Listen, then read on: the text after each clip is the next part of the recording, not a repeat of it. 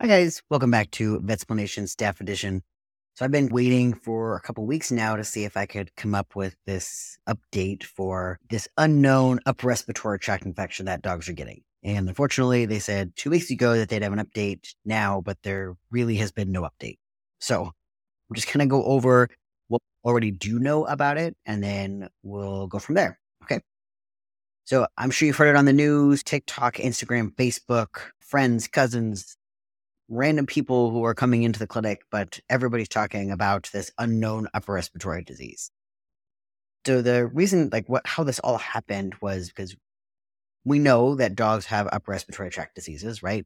We know that dogs get kennel cough, but this happened because they had a number of dogs that they saw were either getting a cough that lasted a lot longer than normal, like six weeks versus the two weeks that we normally see.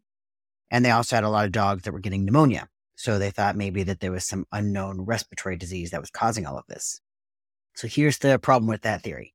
What we do typically, hold on, let me back up. Let's start with what do we normally see with kennel cough dogs. If you haven't already listened to the kennel cough, you should, because I'm just going to give you a very brief description of what happens.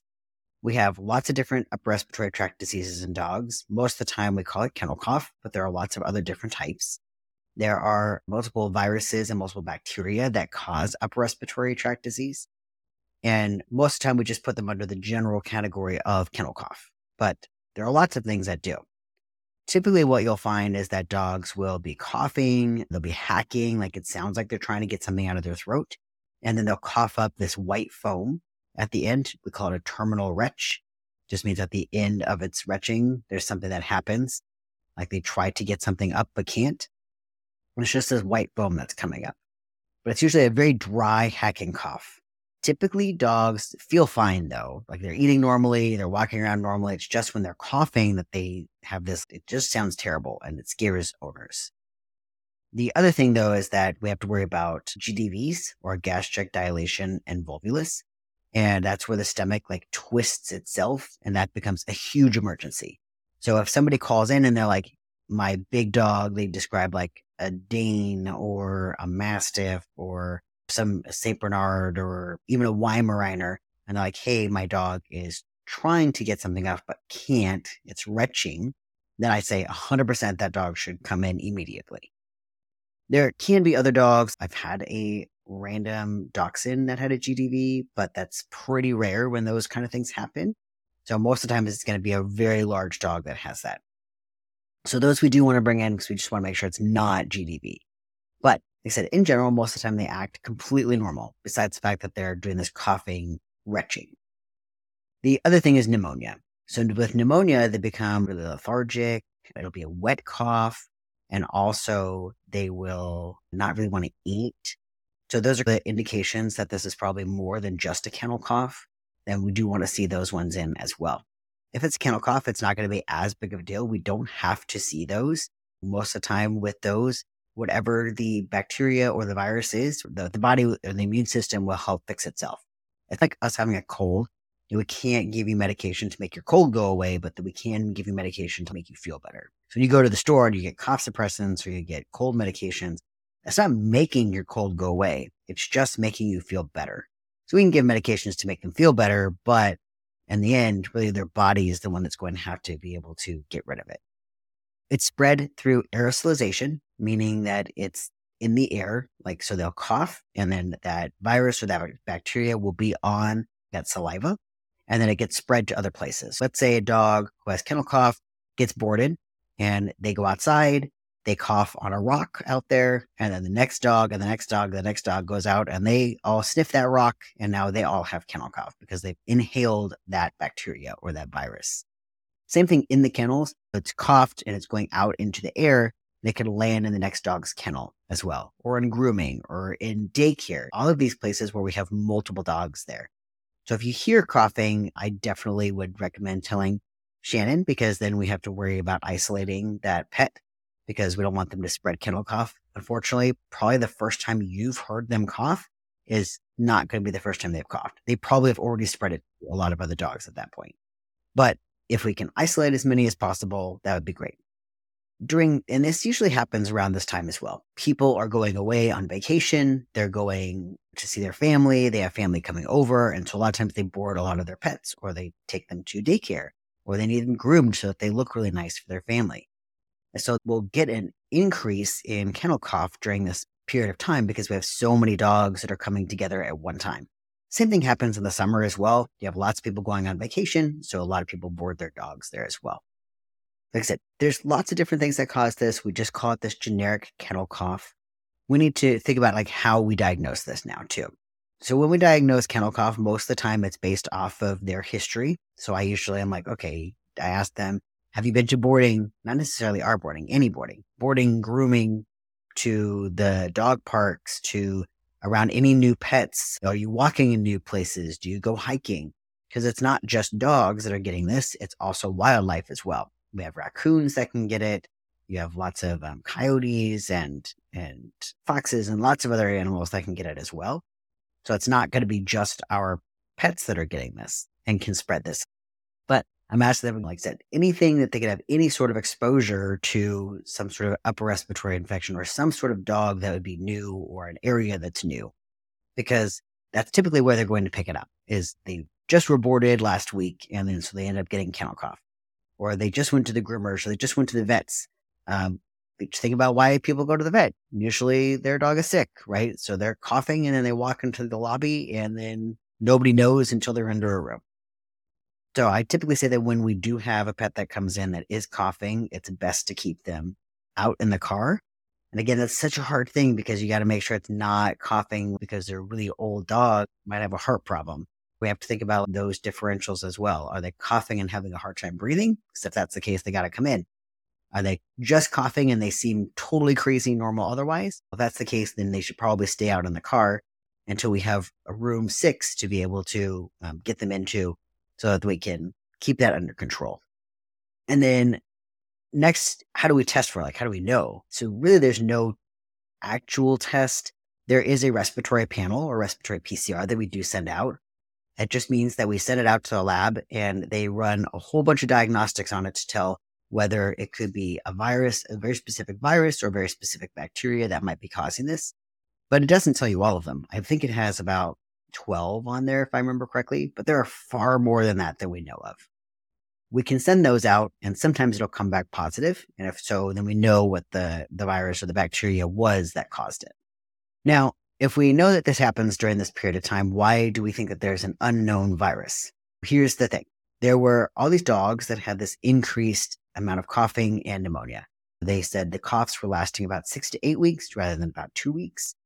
They were getting pneumonia, or more of them were getting pneumonia that had kennel cough. Some of those reasons could be because of how we do medicine now. It used to be back years ago that if a dog came in with kennel cough, we automatically gave it doxycycline and some sort of cough suppressant.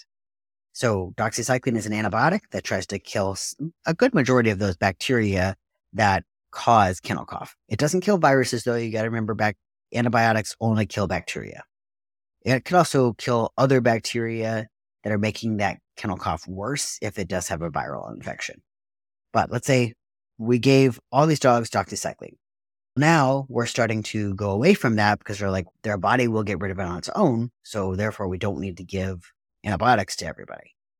Because same thing with a cold. If you go in with a cold, your doctor's not going to prescribe you antibiotics because you don't need it. Now lots of other dogs are starting to get pneumonia. But it might be that because we're not giving antibiotics to fix the bacterial component and they're just having a viral component that's making things worse, and now a bacterial component because we're not giving them antibiotics. That's one possible reason. Other things is that what they think is going to be, let me back up. So this is what was happening, is people were starting to see that there was this increased number of pets with kennel cough lasting a lot longer or with pneumonia. They're having difficulty breathing and some of them die. And that is actually what happens in a lot of kennel coughs as well. Like, we can't say that every kennel cough is going to be fine. They could absolutely, unfortunately, die. They could get pneumonia, and there's no way we're going to know who's going to do that and who's not going to. But this is a pattern that has been seen in the past, but people feel like they've been seeing it more. So it was reported so far in Colorado, Oregon, Rhode Island, and Florida, and uh, New Hampshire in September. Like since September that that started happening, there was more pets who were getting upper respiratory tract infections, more pets who were getting uh, coughs that were lasting longer, and more pets that were getting pneumonia and dying than normal. So they started to think maybe we have a different virus or a different bacteria that we don't know about. Remember, I told you we could only test for about like twelve of them. So there's no way for us to know whether there was a new virus or not, because we would send out those testing, that respiratory panel, respiratory P C R panel. And if it came back negative, that doesn't mean that it's not a bacteria or a virus that we don't know about. It just means that we just didn't test for the bacteria or virus that we do know that can cause them. And also thinking about the timing of this as well, it was in September, lots of kids were going back to school, which means lots of people were starting to go out to bring their dogs to dog parks, or they were taking them to more daycares than normal because now they were going back to work. So there's definitely a lot more exposure during that period of time as well. There's also a big deal because people were getting feet store vaccines more often now. Think about how many people are coming in and they're saying, I got the vaccines from a feed store. Because of us being in isolation for so long, people couldn't get into the, the vet. And so they started doing things on their own by getting you know, vaccines from the feed store. But those may not be uh, handled correctly, because think about how many dogs we have come in with Parvo who got vaccines from the feed store. So most of the time, those vaccines aren't being handled correctly. And then now they're giving it to their pet and they assume that they're, they're going to work correctly when they give the Bordetella vaccine. But again, the Bordetella vaccine is not every single type of virus. Like it's not every single type of virus or bacteria that's going to cause kennel cough.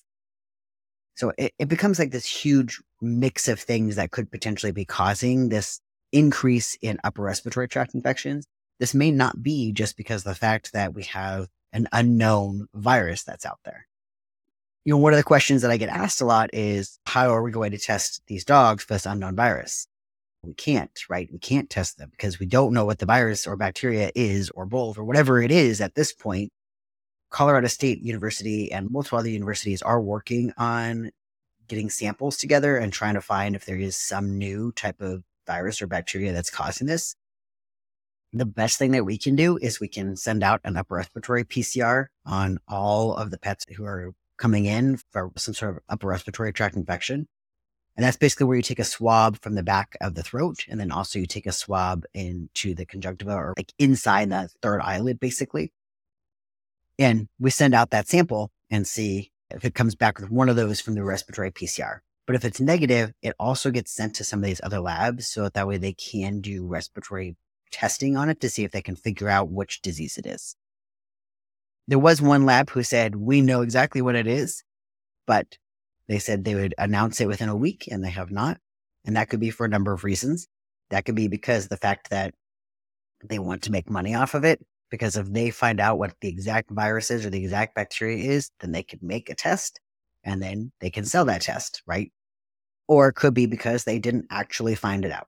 They, they could have been that they did a bunch of testing more and they're like, okay, we actually don't know what it is. So I was hoping they were going to have some sort of update, but again, they, they just didn't. There was no update on it. All right. Another question that I usually get asked is, should you vaccinate the dogs for kennel cough and influenza to avoid this unknown disease? If we vaccinate them for kennel cough, for Bordetella, and for influenza, that's great. We're going to help boost their immune system for those specific things, but because of the fact that we don't know what the virus or bacteria is, we don't know if it's going to help them any just by giving them more vaccines, right? It's just like the flu vaccine each year. They try to predict which flu virus is going to be the most prominent one, but there's no way to know what strain is going to be the most prominent one and the one that's going to affect people the most. So flu vaccines help keep people out of the hospital, which makes their symptoms not as bad, uh, but it doesn't stop you from getting the flu. It's the same thing with kennel cough vaccine, like Bordetella vaccine, basically, and influenza. We don't know if this is the, the new virus is going to be under Bordetella or influenza as one of the problems, but it's going to be really helpful for if you do get Bordetella, or that that pet does get Bordetella or influenza. We're going to help just try to decrease the chances of them getting that. Or even with the Bordetella vaccine, they can still get kennel cough, they can still get Bordetella, but it's going to decrease the risks of them going into like pneumonia and decrease the risks of them dying. But again, like that's only if it's Bordetella that they get there are lots of other viruses and lots of other bacteria that cause kennel cough as well, and upper respiratory tract infections. So it's very hard because people assume that just because you give the vaccine that they shouldn't have any problems. But that's really not the case, unfortunately. So the third question is, most people will call in and say, should I board my dog or should I take them to grooming right now? So I usually tell people, that's really up to you. If during all the holidays, would you have stopped going to to the store to go get presents for people because everybody has the cold and the flu and COVID right now? Because that's the reality, right? That's what happens during the winter. Everybody's inside. There's not as much ventilation. Lots of viruses and bacteria are in there. So you are more likely to get sick during the wintertime. People are always like, oh, it's the rain. It's so cold. It's because it's cold. That's not it. Like, it's because we're all indoors. So if you If you would have stopped going out to go get your groceries or your presents or whatever during that period of time, then you're probably more of a person who's not willing to take that risk. So don't board them. Don't take them to grooming during this period of time. But if you're the type of person who's like, well, I understand that there's a risk, then take them over there. Just that doesn't necessarily mean that just because they go to boarding or they go to grooming or they go to daycare that they're going to get kennel cough or they're going to get this unknown respiratory disease. It's just a risk. It's just you have to decide whether that's a risk that you are willing to take or not.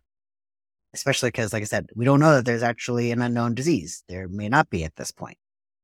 And then if the pet does get sick, the best thing is to just talk to them about stopping the spread of the disease. We wear masks and stuff. We keep inside, or we keep to ourselves. We isolate. We try not to spread disease from one person to another. And so that's the same thing we want to do with our dogs that are getting sick in, in the hospital or that are coming in getting sick, just talking to them about isolating them. We try to tell people to isolate them for at least one week past the time they hear them coughing last, because it's going to take a couple of weeks. Don't take them to boarding. Don't take them to daycare if they hear them coughing. Maybe getting a pet sitter at home instead for those situations, or Rover to come and walk the dogs. Even then, I don't really like them being walked because, again, they cough on a rock. And then another dog walks up to it, they sniff the rock, and now they have an upper respiratory tract disease. Ideally, just trying to isolate them if possible so we just stop spreading kennel cough. So what about the ones that get pneumonia? So if that's the case, like I said, most of the time they're having trouble breathing, they are lethargic, they aren't wanting to eat, and those are the ones that do need to be hospitalized.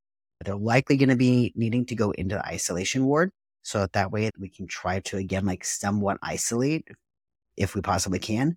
But if they need oxygen, then they, they're going to have to go into an oxygen cage, unfortunately. We have to figure that out. But the biggest things for them is just trying to get them hydrated, keeping their temperature under control, and then giving them antibiotics. Again, we don't know which bacteria it is, so we just give a myriad of antibiotics to try to help decrease the chances of it getting worse.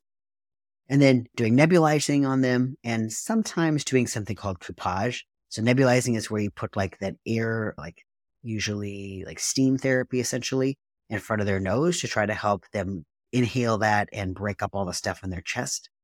Coupage is where you're like tapping on, or not tapping, you're just not gentle. You're hitting the sides of their chest so that that way you can dislodge a lot of that junk from the edges of it.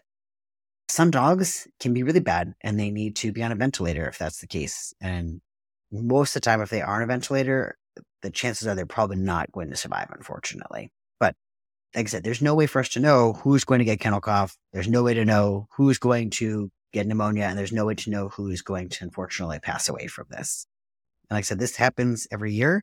It's just that they're seeing more of it. And so again, we don't know if this is because of all those other factors, or if this is because this is a new thing. So now our biggest problems in veterinary medicine is distinguishing between, is this really a disease or is this the hype of the media that's causing all these problems? Because if you're more hypervigilant about this, you're going to be looking for it more, right? If I'm like, oh, is this an unknown disease? Is this an unknown disease? Then I'm going to be looking for it a lot more than if it was just a regular year and I'm like, oh, it's another kennel cough, no big deal. Or unfortunately, that one got pneumonia, there's probably something bigger that was going on. There's just no way to know. As of the last report, there has been, as of the last report in Washington, we don't believe that we've had anything suspicious of it yet. As of in August, there were sixteen reports of this like suspected atypical respiratory disease, but only two of them actually met the criteria of what Washington State University thought was an atypical respiratory disease. And both of those recovered. None of them went into pneumonia. None of them died. Uh, you know, Washington State University is tracking all of ours for Washington, all those submissions to the lab. And so far, you know, they've not seen an uptick. So uh, they don't necessarily think that there is an unknown disease that they know of. But again, we have so many people that are being tested at this point too, because n- never before have I ever tested a respiratory disease for the respiratory P C R unless it was a pneumonia. But now suddenly we have all these dogs that we think that have kennel cough. We are starting to test for them more because now we are more hypervigilant about whether there is a disease that's an unknown disease. There's just so many factors that play into this. So I'm just going to sum it up a little bit. So we don't know if there's an unknown virus or bacteria that's causing this. We don't have a test, and we are seeing an uptick of sick pets with kennel cough with symptoms, uh, but we don't know if that's because of all those other factors. So if people are calling in asking, should they bring their pets in and stuff, it's always going to be up to them. We can definitely see them. We can definitely do testing on them.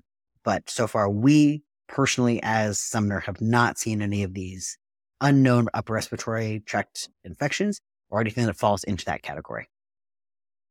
All right. So I know that it wasn't very like helpful because it's just like, we don't know, we don't know, we don't know, we don't know. But unfortunately, that's the way it is. And until we have more some sort of update. If we do, I will let you know. I will send out an update, but this is where we're at right now. All right, guys. Thank you very much. If you have any questions, always just feel free to ask me, grab me, email me, whatever. Uh, I'm always happy to answer questions, especially this one because there's just so many unknowns, but I'm still happy to answer those questions for you. All right. Thanks, guys.